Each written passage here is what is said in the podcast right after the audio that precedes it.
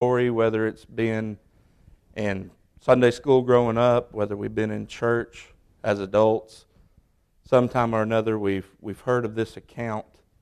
And uh, we find that in this account that even a man after God's own heart, even in him, there is still darkness, there is still weakness, there's still sin.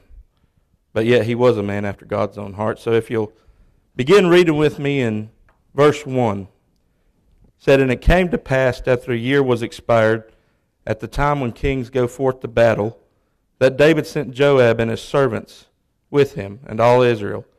And they destroyed the children of Ammon and besieged Rabbah. But David tarried still at Jerusalem. And it came to pass in an evening tide that David arose from off his bed and walked upon the roof of the king's house. And from the roof he saw a woman washing herself. And the woman was very beautiful to look upon. And David sent and inquired after that woman. And one said, Is not this Bathsheba, the daughter of Elam, the wife of Uriah the Hittite? And David sent messengers and took her. And she came unto him. And he lay with her, for she was purified from her uncleanliness. And she returned unto her house. And the woman conceived and sent and told David and told and said, I am with child. And David sent Joab, saying, Send me Uriah the Hittite. And Joab sent Uriah to David.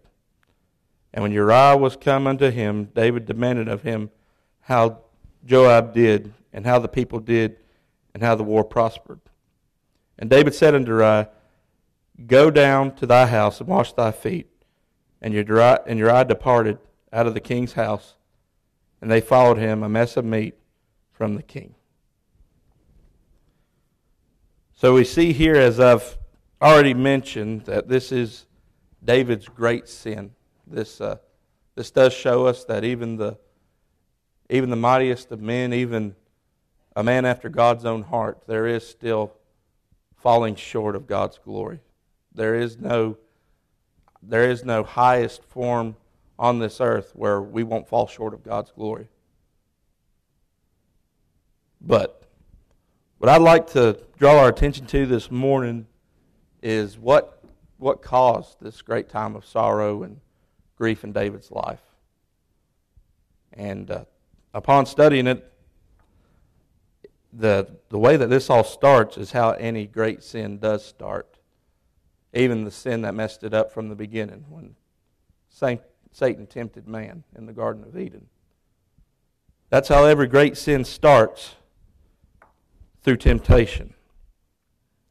And I think we as Christians, we see temptation sometimes as a losing battle. We think that we're going to be, uh, we've lost again and again and again to temptation, and there is no hope of, of overcoming it. Now, we know that there is hope of overcoming it but through Christ, not us. So let's read here in verse 2. It said, And it came to pass in an evening tide that David arose from off his bed and walked upon the roof of the king's house. And from the roof he saw a woman washing herself, and the woman was very beautiful to look upon. So we see here that David simply arose from his bed and he walked upon the roof of his house. Now, a lot of people think, you know, he was the king and he did have a lot of responsibilities. So maybe he walked upon the roof of his house, you know, maybe to clear his head, to think about things. My point in that being, he didn't leave his bedroom with the intent on sinning, did he? He wasn't in a great place of sin. A lot of times we think, as long as we don't go to these places of great temptation, we're safe from temptation. But that is not true. Temptation is everywhere. We cannot outrun temptation. We cannot hide from temptation. Now, make no mistake, we are to make no provision for the flesh. We are to avoid places that we know we are going to be tempted more than others. Me personally, as a lot of you know, before I came to Christ, I was an alcoholic. So, therefore, I know I have a weakness. I need to stay away from that. But even still, yet, we can be tempted in many places. We can even be tempted in church.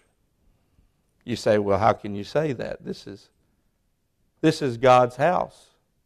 We're safe from temptation here. I, I don't think so. If that's the case, why is there so much hurt within the church? Why is there so many lies told in the church? You see, temptation is not a matter of where we're at, it's what's in our heart. That is our defense against temptation. But you see, David walked upon the roof. He was not intent on sinning, and neither was Bathsheba. Bathsheba was taking a bath. And there, of course, there's nothing wrong with that. I take one once a week, whether I need it or not. No, but we can't go around with this notion that, that as long as we, so to speak, hide under the bed, that the monsters won't find us. We carry the monster within us. We've got to, we're like that little boy who sees a shadow and he's scared of it, and no matter which way he runs, the shadow's still there. Why is the shadow still there? Because he carries the shadow with him. It's not an outward it's not an outward battle, it's an inward battle. But you see, when David went out to on his roof and he saw Bathsheba, he had a choice. A lot of times, like I said, we see temptation as a losing battle. David could have saw the woman, he could have turned back, went into his house. He could have even went back to war like he was supposed to be in at this time. But what did he do? It said David sent and inquired after the woman. He did not turn. He did not seek his God. He fed deeper and deeper into the desires of his flesh. And we live in a world, in a society today, where our leaders encourage that kind of behavior. We think, as long as it makes you happy, go ahead and do it. How many of you ever heard that before? Because after all, this is your life. Who is anybody to tell you how to live it? And there's nothing wrong with happiness as long as it's in the Lord. In fact, there is no greater joy than the joy that comes from the Lord. Amen? But if what makes you happy is sinful, Paul says in Colossians that we must mortify the deeds of the flesh. We're not to feed into them, we are to kill them. I don't know how many times I've heard just out and about in the workplace, various places, we got this saying I've heard multiple people say, well, if you're out and about and you see someone of the opposite sex that's attractive, you're going to look. That's just human nature. While that is human nature and we are prone to fail, is that really how we see temptation? Do we have no victory? Do we have no hope of overcoming temptation? A lot of times we fight temptation with the wrong weapon. We come and we we take our self-righteousness, we take what we've known and we try to overcome it in our own strength. A lot of people they ready to put the boxing gloves on and go toe to toe with the devil. let me tell you something. You are no match for the devil. He is stronger than you, he is more powerful than you and you have no hope of overcoming him. But we do know one who can crush him with the snap of his fingers, though. If I'm, I got two little boys, of course, y'all all know them. They're usually up here on stage or running under the pews or something. But if I'm out and about, say I'm at a, I'm at, took them to the playground, and here comes this big burly man with intent to do them harm. Do I want Freddie to try to fight him? No, I want him to come get his dad. How much more do you think your Heavenly Father wants you to go get him? So we see here that David inquired further about the woman. And he sent messengers and took her. And she came unto him, and he lay with her. And she was purified unto him, un, from her uncleanliness. And she returned unto her. But before that, it said, David inquired after the woman.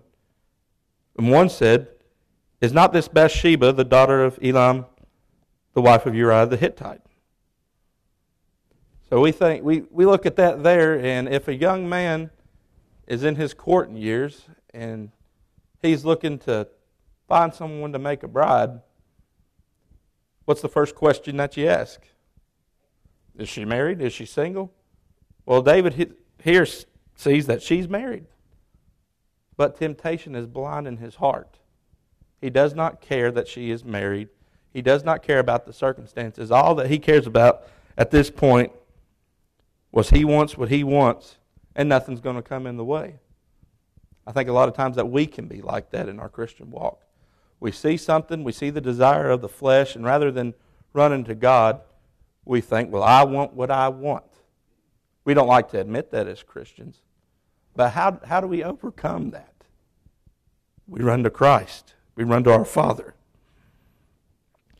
It said, and the woman conceived and sent and told David and said, I am with child. And David sent to Joab, saying, Send me Uriah the Hittite. And Joab sent Uriah to David.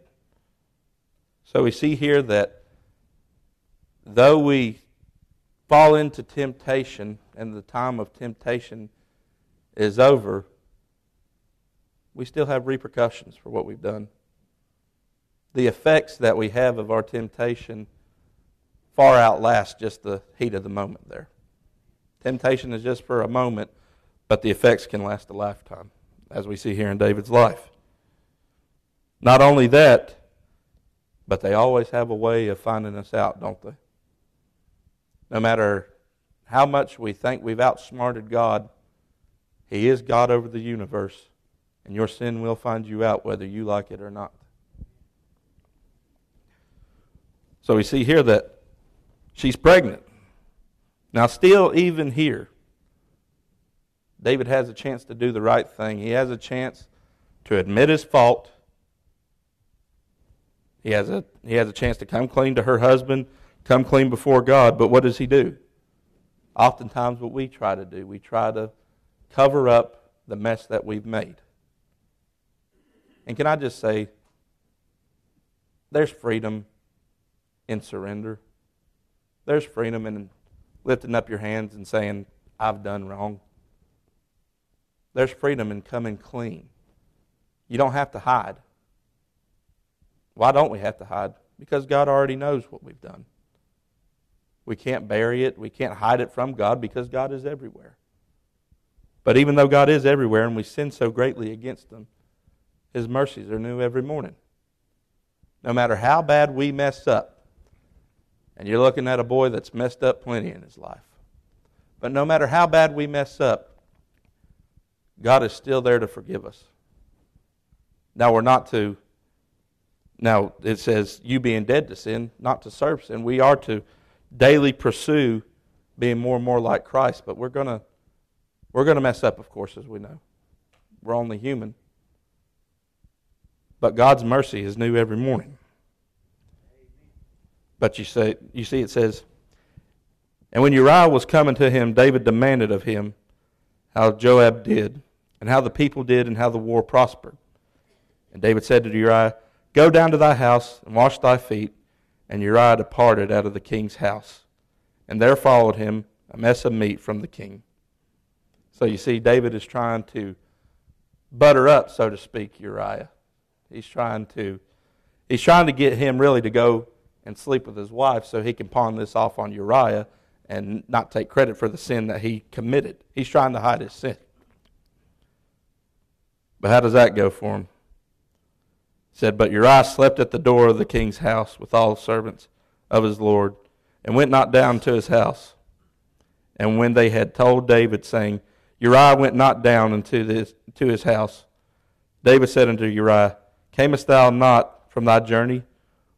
Why then didst thou not go home unto thine house? So David's got David's got this intent, he's got this plan to pawn this off on Uriah to cover up his sin. But we see that doesn't work for him. David's, you know, he's, he thinks he sent Uriah on his way. He's like, whew, dodged a bullet there. But he wakes up, and what does he see? Uriah is still there. And David, of course, he's a little angered at this point. He says, Why is Uriah still here? I sent him to go home. What's he doing here? Look at Uriah's response said, And Uriah said unto David, The ark and Israel and Judah abide in tents, and my lord Joab and the servants of my lord are encamped in the open fields. Shall I then go into mine house to eat and to drink and to lie with my wife? As thou livest and as thy soul liveth, I will not do this thing. We see here Uriah is more dedicated to the military than David is at this point. David says, or Uriah says, while my men are out in battle, while they abide in tents, while they're while they're at war, I can't just sleep, you know, go down and sleep in my own house in the comfort of my own house. There are men at war. We see here that Uriah is more dedicated to the cause than David is at this time in his life, which should thrill David that he's got such a dedicated soldier. But rather than that, it makes him mad because he interferes with his plan to cover up his sin. And David said to Uriah, Tarry here today also and tomorrow, and I will let thee depart. So Uriah abode in Jerusalem that day and the morrow. And when David had called him, he did eat and drink before him. And he made him drunk, and that evening he went out to lie on his bed with the servants of his Lord, but went not down to his house. So here's David with another attempt to try to cover up his sin. He said, Well, I kissed up to him. I tried to send him home. That didn't work. So now I'm just going to get him drunk. See if I can get him, get him to go home. You see the pattern here? He dives deeper and deeper and deeper into sin. The further he pursues his temptation, the farther he goes into sin. There is no there is no outfooling God. God knows all. God made all. And therefore we, we can't pull the wool over his eyes. God has his ways of revealing our sin to us. Galatians 6 says that be not deceived, God is not mocked. For whatsoever a man soweth, that shall he also reap. It says, He that soweth after the flesh shall of the flesh reap what? Corruption. But he that soweth after the Spirit shall of the Spirit reap what? Eternal life.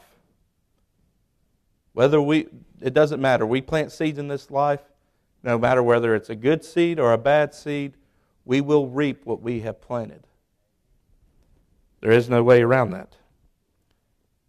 But we see here that even David's attempt to get Uriah drunk did not work.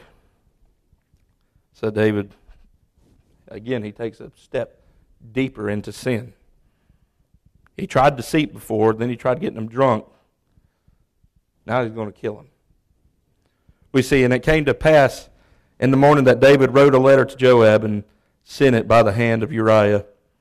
And he wrote in the letter, saying, Set ye Uriah in the forefront of the hottest battle, and retire ye from him, that he may be smitten and die. And it came to pass, when Joab observed the city, that he assigned Uriah unto a place where he knew that valiant men were.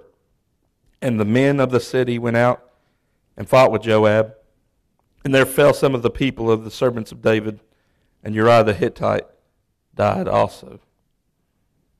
So David tells Joab, he says, I tried to get him, he don't tell Joab this, but David's thinking in his mind, I've tried to kiss up to him, I've tried to get him drunk, now I'm going to flat out kill him. He tells Joab, put him in front of the hottest battle there is. Put him in front of where the arrows are flying, where men are being killed. You put him in the forefront and then have men draw back from him. He makes sure that Uriah will die. And we see that Joab does just that. He obeys, he obeys the, the command of the king, and Uriah is killed as a result. And it says here, starting in 18, said, Then Joab sent and told David all the things concerning the war, and charged the messenger, saying, When thou hast made an end of telling the matters of the war unto the king, and if so, be that the king's wrath arise, and he say unto thee, Wherefore approach ye so nigh unto the city, when ye did fight? Knew ye not that they would shoot from the wall, who smote Abimelech, the son of Jerubbesheth. I don't know if I pronounced that right, but I just kind of went for it. Did not a woman cast a piece of millstone upon him from the wall that he died in Thebez? Why went ye nigh the wall? Then say thou thy servant Uriah the Hittite is also dead. So Joab is thinking David's going to be mad because we've lost a lot of men. I'm going to have I'm going to have to answer to this because they because they've lost a lot of men. But we see further in Scripture that the messenger said he went and came and showed David all that Joab had sent him for, and the messenger said unto David, Surely the men prevailed against us and came out unto us into the field, and we were open, and them even unto the entering of the gate, and the shooters shot from off the wall upon thy servants. And some of the king's servants be dead, and thy servant Uriah the Hittite is dead also. So Joab thinks that when he brings this news back to the king, that David is going to be furious. But we see here that when David is told Uriah the Hittite is dead, that's a moment where David goes, now it's over.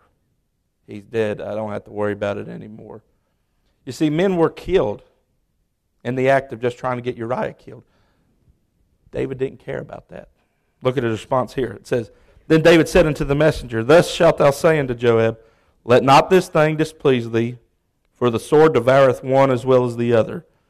Make thy battle more strong against the city, and overthrow it, and encourage thou him. So David says, uh, says, You know what? So to speak, that's going to happen on them big jobs. He's excusing what has happened. He's saying the sword devoureth one as well as the other. He doesn't care about the men that have been killed just as long as Uriah is killed. We're like that with our own temptation. We don't care about the cost of hurting others. We don't care about even the cost of dragging the name of Jesus Christ through the mud. As long as we get what we want, we're happy. It shouldn't be that way. So then David thinks he's got away with it. It says, And when the wife of Uriah heard that Uriah, her husband, was dead, she mourned for her husband. And when the morning was past, David sent and fetched her to his house. And she became his wife and bare him a son. But the thing that David had done displeased the Lord. So David thinks that the victory has been won, his sin has been covered up. He is off the chain. He can take a sigh of relief. But the thing he did displeased the Lord. And you may think that you can cover up what you do in this life, that you can walk in here on Sundays and sing the hymns and listen to the preachers, and then walk out of here and live like the world all week long and you think that has no repercussions, you are wrong. You may deceive man, but you will not deceive God. But we see here David thinks that he thinks that he's pulled the wool over everybody's eyes. But God sends Nathan. Read here with me in chapter 12. And the Lord sent Nathan unto David, and he came unto him and said unto him, there were two men in one city, the one rich and the other poor. The rich man had exceeding many flocks and herds, but the poor man had nothing, save one little ewe lamb, which he had brought and nursed up, and it grew up together with him and with his children. It did eat of his own meat and drank of his own cup, and lay in his bosom, and was unto him as a daughter.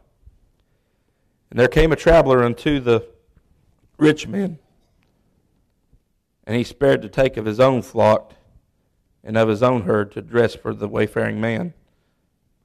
That was come unto him, but took the poor man's lamb and dressed it for the man that was come to him. And David's anger was greatly kindled against the man, and he said to Nathan, As the Lord liveth, this man that has done this thing shall surely die And he shall restore the lamb fourfold because he did this thing and because he had no pity. And Nathan said to David, Thou art the man. We see here that God sent Nathan to David. And in our own Christian walk and in our own lives, we hear about these great sins that people commit. And we say, they deserve death. They don't deserve forgiveness. Hang them in the highest tree, make an example out of them. This thing is not right. Fellow going around murdering, hang him. Fellow going around gossiping. But you are much like David. You are that man. We are, we are that man. We're, we're so ready to, to condemn others for doing wrong, but while we do the same thing.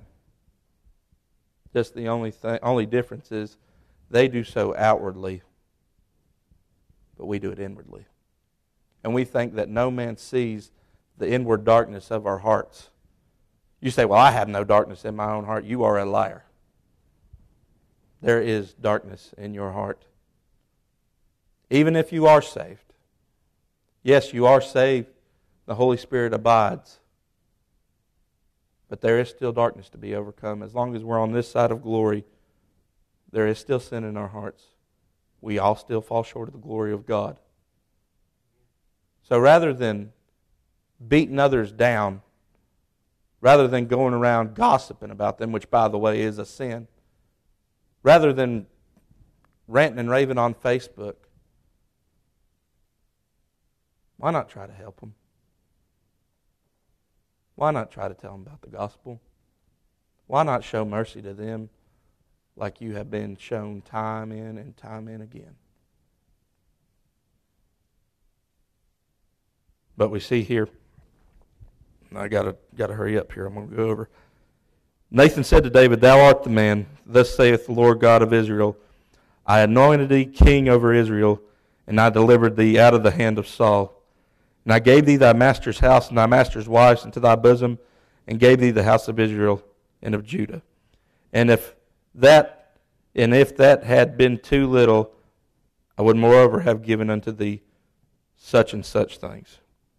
Wherefore hast thou despised the commandment of the Lord to do evil in his sight.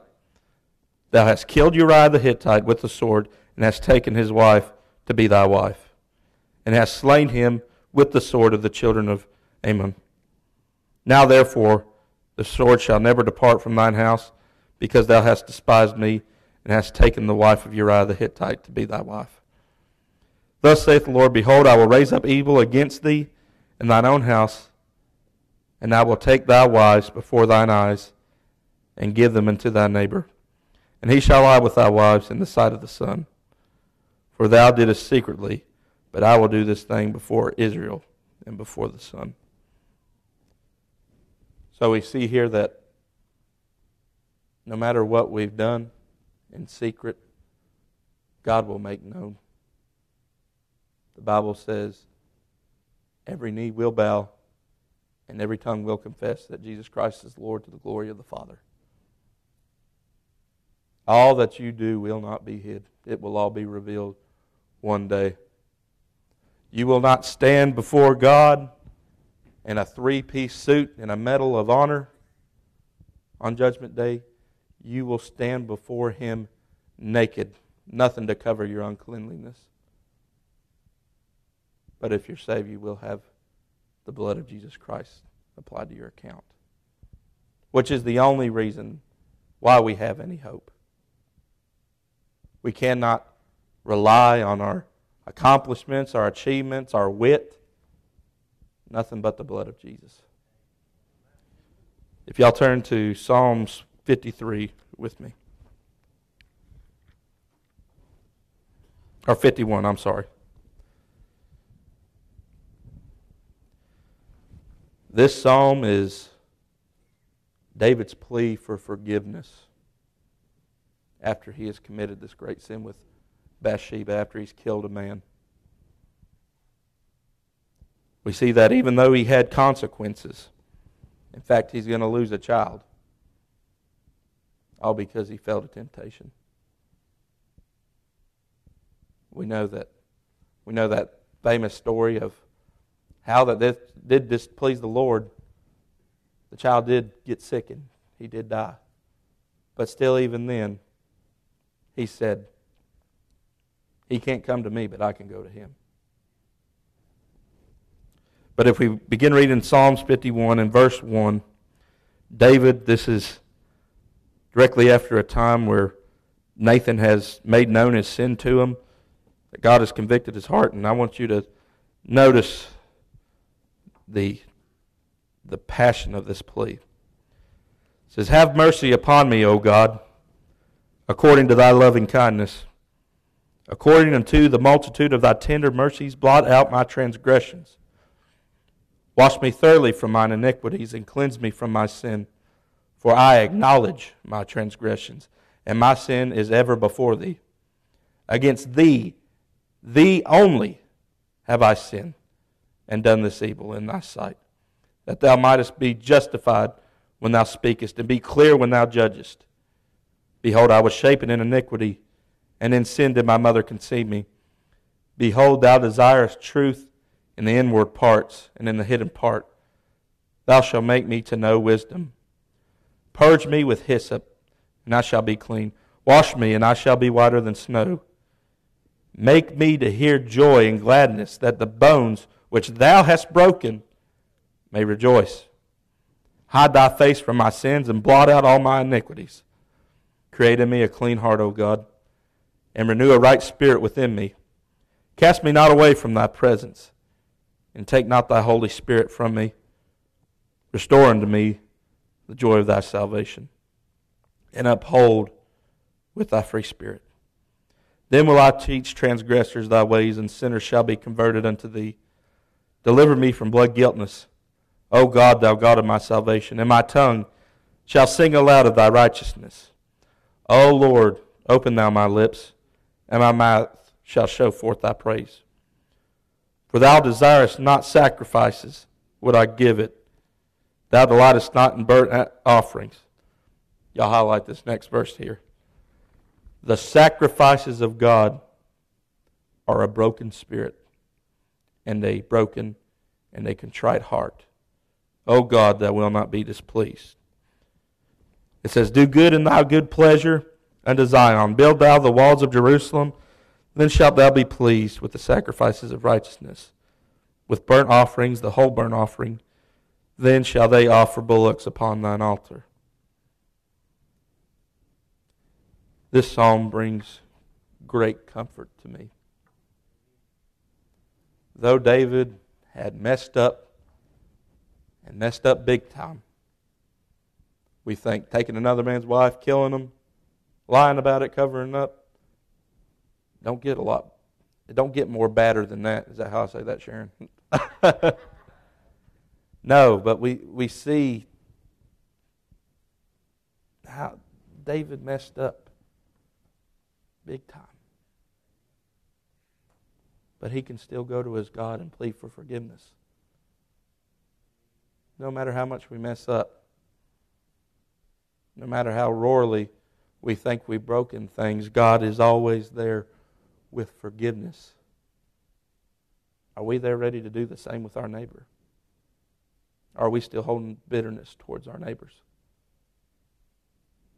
David says in this passage, Against thee and only thee have I sinned.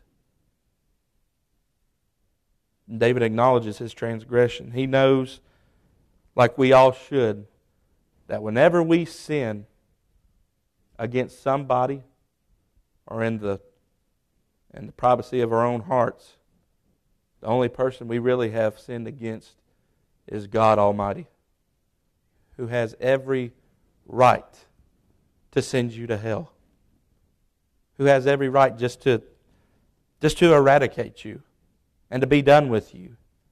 But His mercy is new every morning. Not because you're anything special or not because you're anything good, but because we serve a good God and He loves you. Quit trying to play games with God. Quit trying to cover up your sin. Quit trying to put on the mask. Come to God as David did, acknowledging your sin.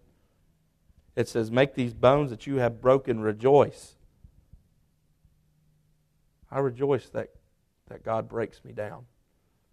I rejoice that God chastises me, though I, though I don't like it. But why do I rejoice? Because that shows that He loves me. He chastises who He loves. Wrapping this thing up, I just want you to know there is victory over sin. There's victory over death, and there's victory over temptation. You can overcome temptation, but not on your own strength.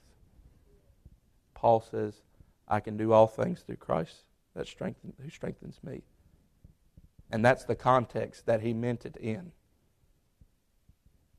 A lot of people take that verse as to, well, I guess I can jump off a 10 foot building and be all right. No, that's not the context that Paul meant that. Whether it's overcoming sin, whether it's loving a neighbor, whether it's forgiving somebody who has wronged you, you can do all things through Christ who strengthens you. Let's go to the Lord in prayer.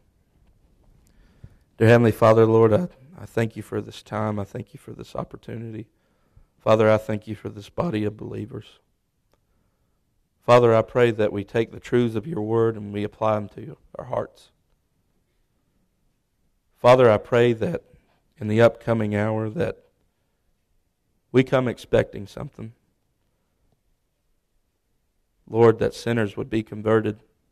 Lord, that people who have been playing games, people who have been faking salvation will repent of their sins and come to the Lamb of God. Father, we love you. You are so merciful.